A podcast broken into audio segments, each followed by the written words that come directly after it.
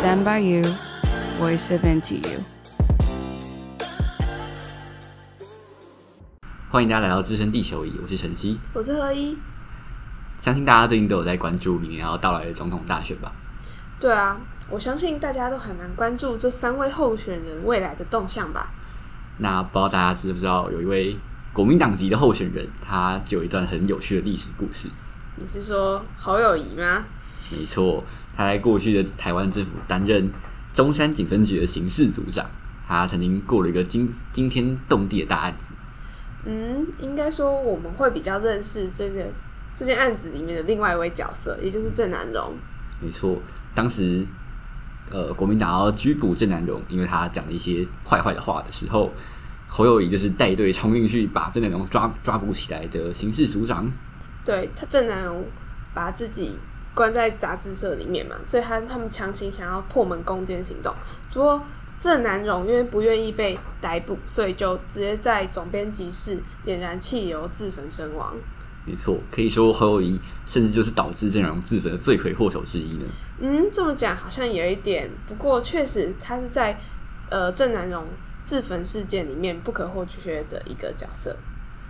但是我觉得这段历史好像不太被现在的大家，大家好像对他不是很熟悉。嗯，这些我们这些可能算呃两千年后出生的年轻人，我们对我们可能在了解侯友谊这个人的时候，或是了解一些可能一些比较老的政治人物嘛，我们可能。不太会了解他们在过去的时期里面有一些黑历史或是不为人知的事件，对啊，甚至我记得台湾好像还有很多除了这些人以外，还有很多物件或者是事情，还是跟过去那段政治史有关的。说白色恐怖跟威权戒严时期留下来的遗迹，对啊，从我们身边最能观察到，大概就是路名的部分吧。路名大概就是哎、欸，中正路。经国路、介寿路，这三三个路名分别了代代表了呃，我们过去曾经的统治者，也就是蒋中正、蒋经国。介寿路则是指蒋公延寿的这个蒋介石延寿的这个缩缩写。嗯，那其实我之前呢读到一段一段关于中正路的。小知识就是中正路在设立的初期，因为这个名字的关系，所以避免分段。因为分段就是在一直讲讲中正碎尸万段，也 也不可以有中正西路或是中正北路，因为不想要它归西或是败北。但是呢，因为市政的范围逐渐的扩大，所以呢，我们才在中正路加上西路或北路这种方位的指示。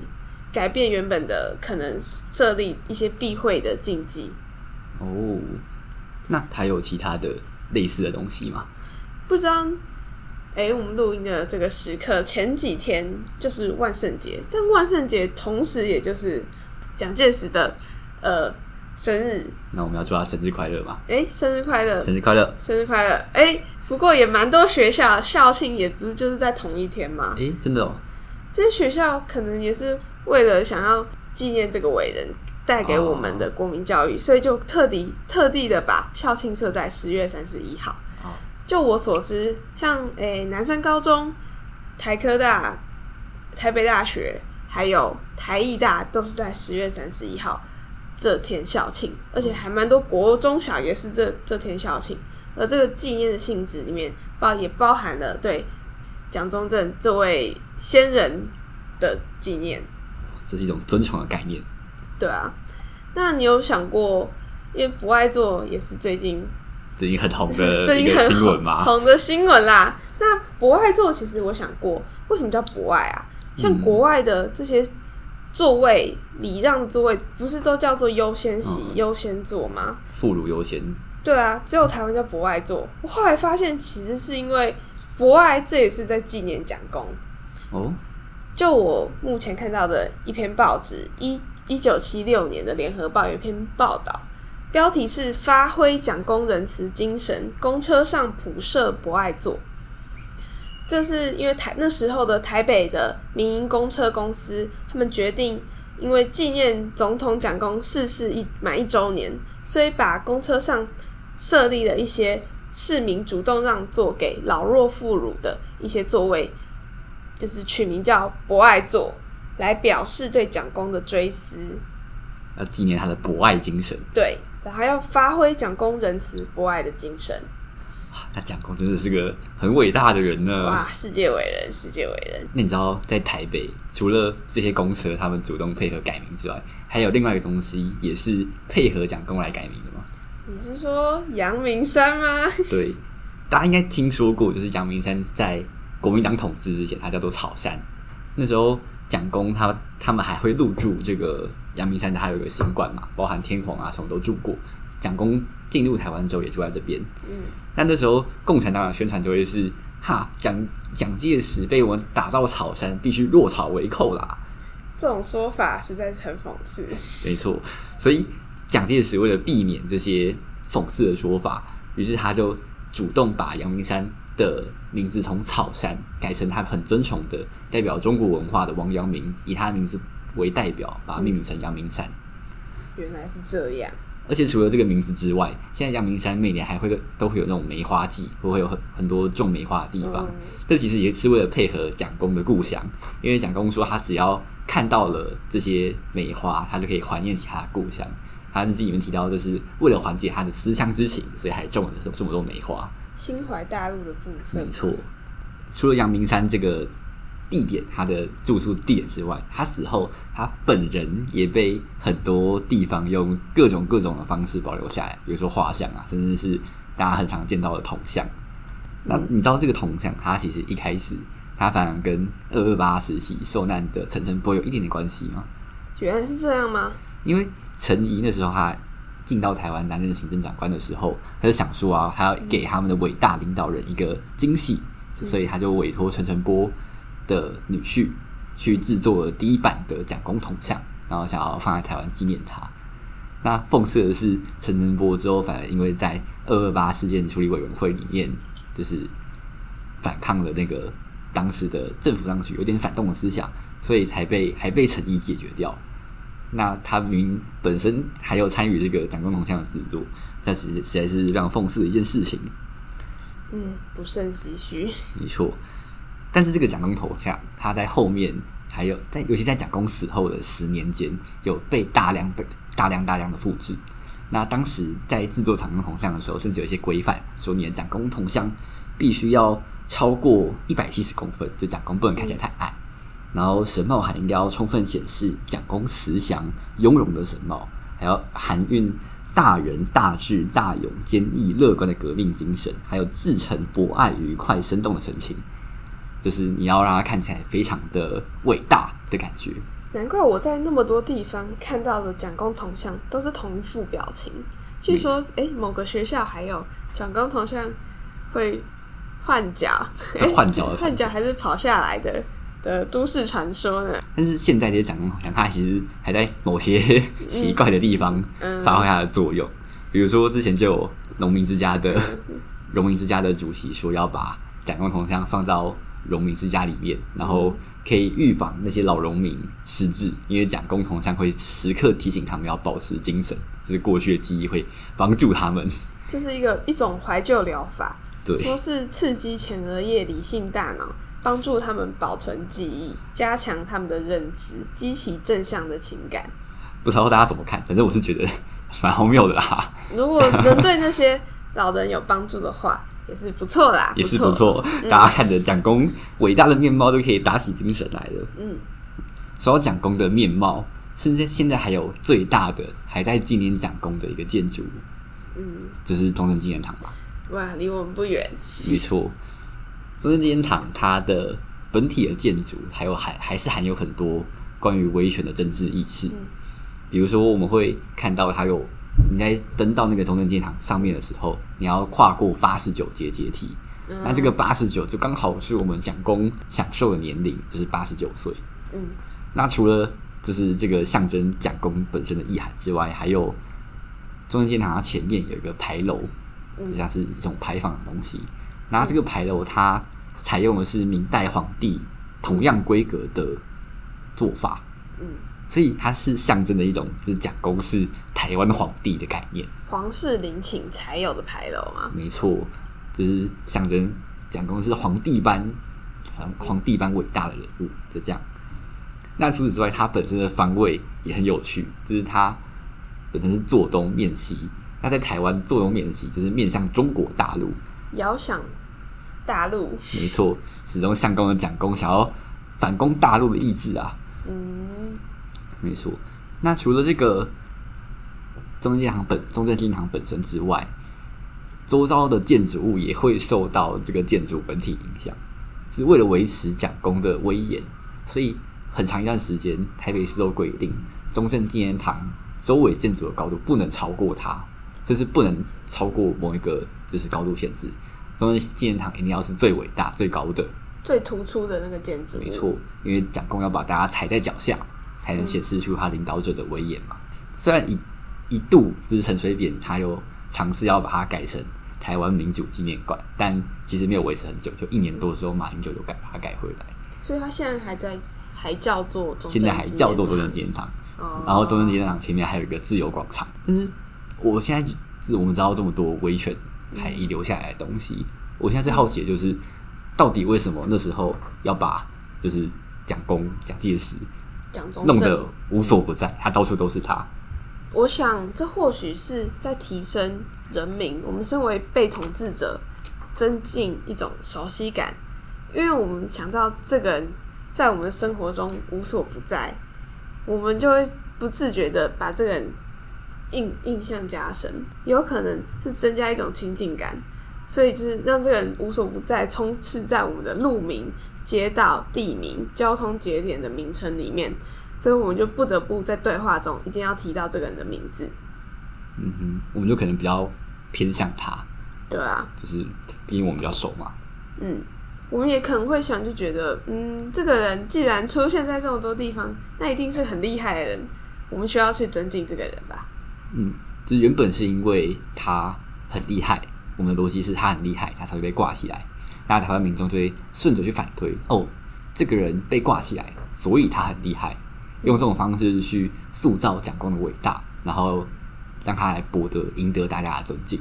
是这样吧必须说，我小时候我真的觉得这个人名字既然无所不在，代表他是一个很伟大的人，很厉害。嗯，对，所以我们时时刻刻都要感恩这个人，让我们有呃现在的一些对台湾基础的建设，或者是我们还可以在这片土地上生活，我们是不是应该感谢他有这个一方面的心情存在？比如说，因为他有，因为有了蒋公诞生。所以我们才会有学校可以读嘛，学校的诞生是跟他同一天，哎、欸，或是有蒋公诞生，蒋公的存在，蒋公的博爱，才让我们有博爱座可以去使用。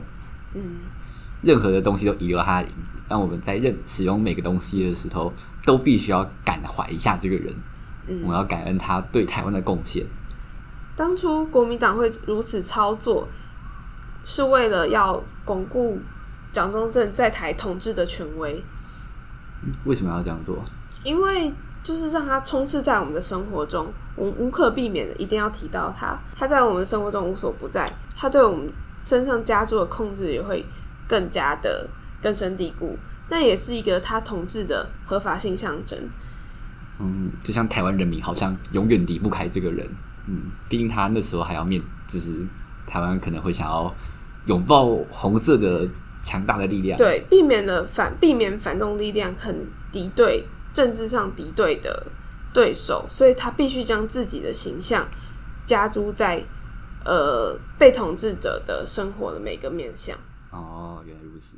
那 Voice of NTU。好，现在已经是二零二零二三年了，嗯、台湾现在至少是一个民主的国家。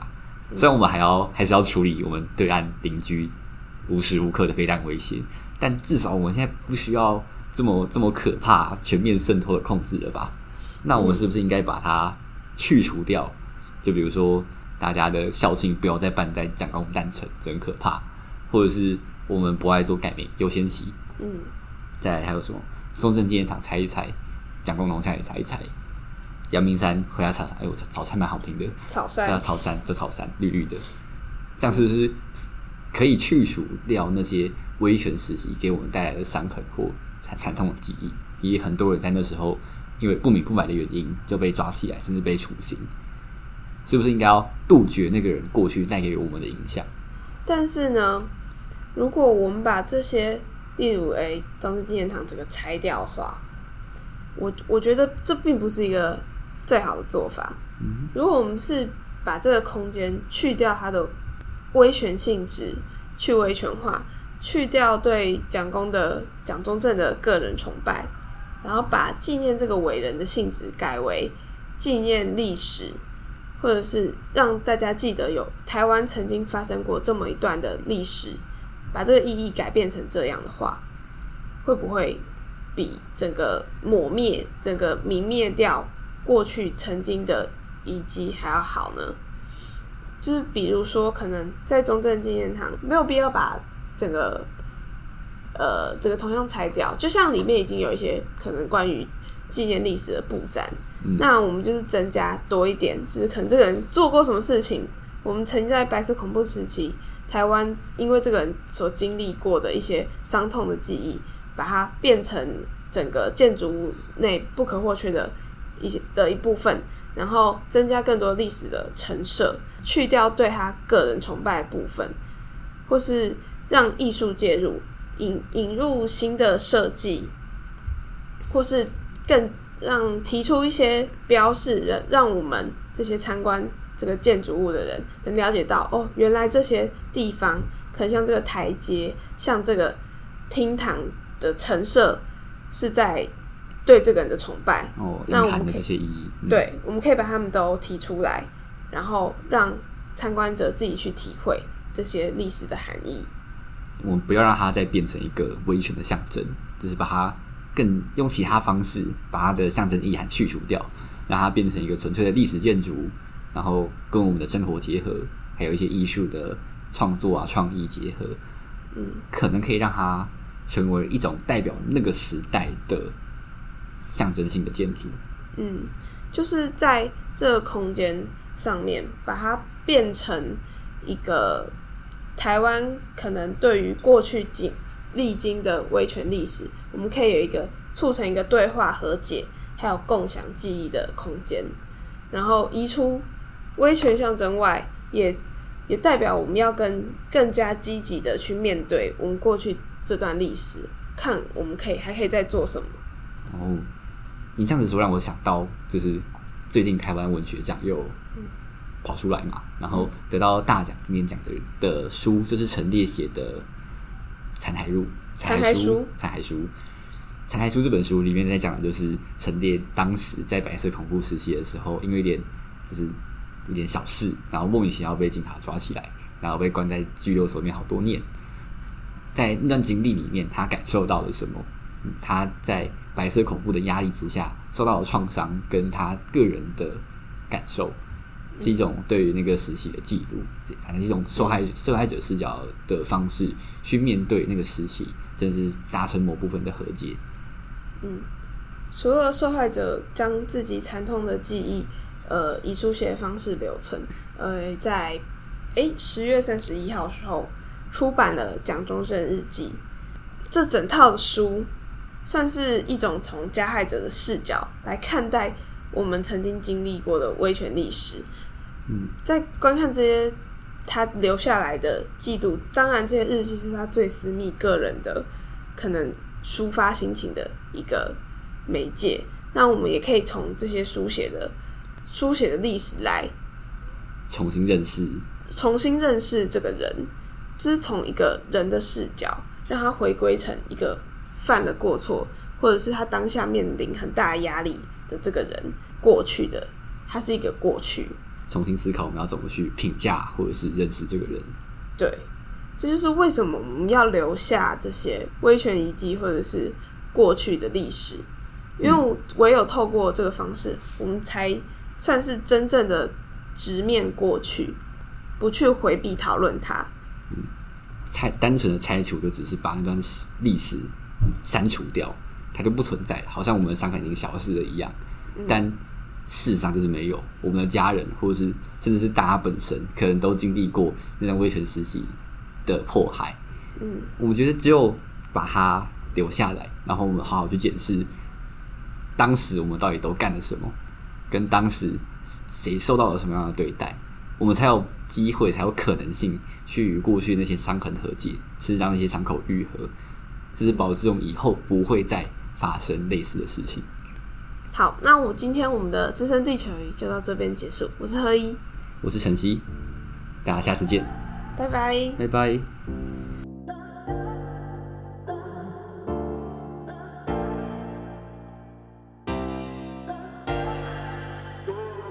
Stand by you, voice of NTU. 哎、